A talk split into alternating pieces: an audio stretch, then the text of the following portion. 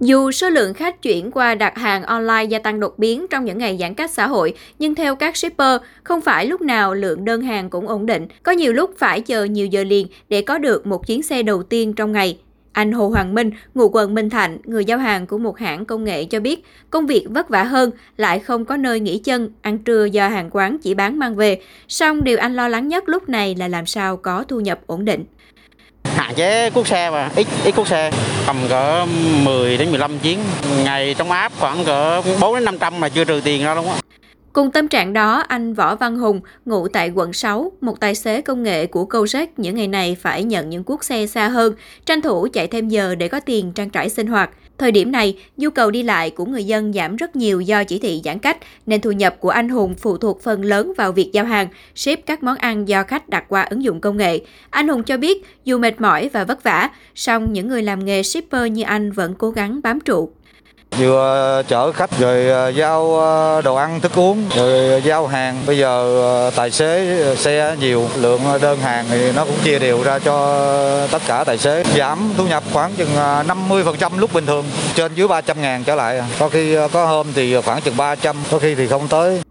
Do dịch bệnh phải hạn chế di chuyển nên Thái Thị Kim Ngọc, sinh viên năm 2 một trường đại học tại quận Bình Thạnh, thành phố Hồ Chí Minh, thường xuyên đặt thức ăn mang đến nơi ở trọ. Kim Ngọc cho biết, không chỉ ăn uống mà các nhu cầu khác về mặt hàng tiêu dùng hầu như đều đặt online và được tài xế công nghệ mang đến tận nơi nhanh chóng. Tôi sẽ đặt qua các app và thanh toán qua thẻ khi mà shipper người ta tới thì người ta sẽ để đồ ở góc xong rồi ờ, tôi sẽ lại để lấy. Tôi cảm thấy là cái việc mà đặt đồ ăn online hay là đặt các nhu yếu phẩm qua mạng thì nó sẽ hạn chế cái việc tiếp xúc, nó sẽ phòng chống được dịch bệnh. Nhu cầu mua sắm trực tuyến tăng cao, công việc của các tài xế công nghệ cũng tất bật hơn. Vì thế, so với những người lao động bị giảm lương, giảm việc trong đợt dịch lần này, anh Trịnh Hoàng Dũng vẫn cảm thấy mình khá may mắn. Là shipper dịch vụ giao đồ ăn, anh rất vui vì có thể đi làm hàng ngày, có thu nhập để nuôi gia đình. Vừa hoàn thành một chuyến xe giao thức ăn cho một hộ dân sống trong khu vực phong tỏa, anh Hoàng Dũng chia sẻ, Thành phố giờ có rất nhiều nơi cách ly để phòng chống dịch COVID-19. Để đảm bảo an toàn, mỗi tài xế phải chủ động trang bị cho mình bình xịt khuẩn, gel rửa tay và khẩu trang. Dịch bệnh này chạy tới những khu phong tỏa thì cũng hơi ớn nhưng mà vì cuộc sống mà em ơi.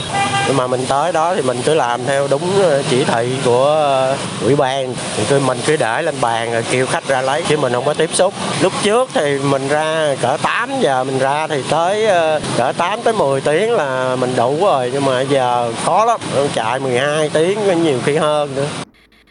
Các hãng công nghệ như Grab, Gojek, Bemin, Bi thường xuyên gửi tin nhắn nhắc nhở các tài xế công nghệ nâng cao ý thức về phòng chống dịch bệnh, khai báo y tế trước khi đón khách hay nhận chuyển hàng, thức ăn.